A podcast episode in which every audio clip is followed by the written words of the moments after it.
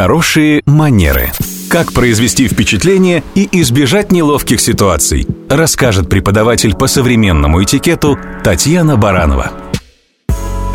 Здравствуйте. Когда мы приходим в ресторан или кафе, первое, что обычно мы делаем, это приступаем к изучению меню. Интересно, что даже у, казалось бы, такого банального действия есть свои нюансы и этикетные тонкости. Меню изучают деликатно.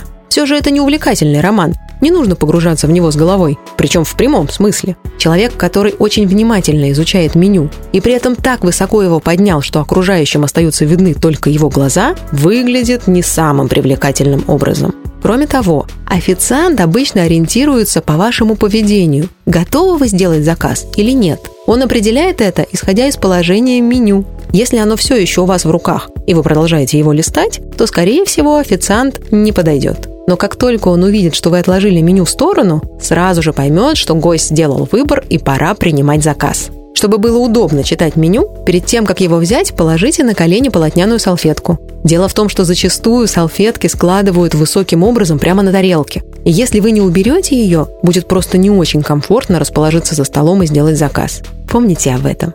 Это и есть хорошие манеры. Хорошие манеры.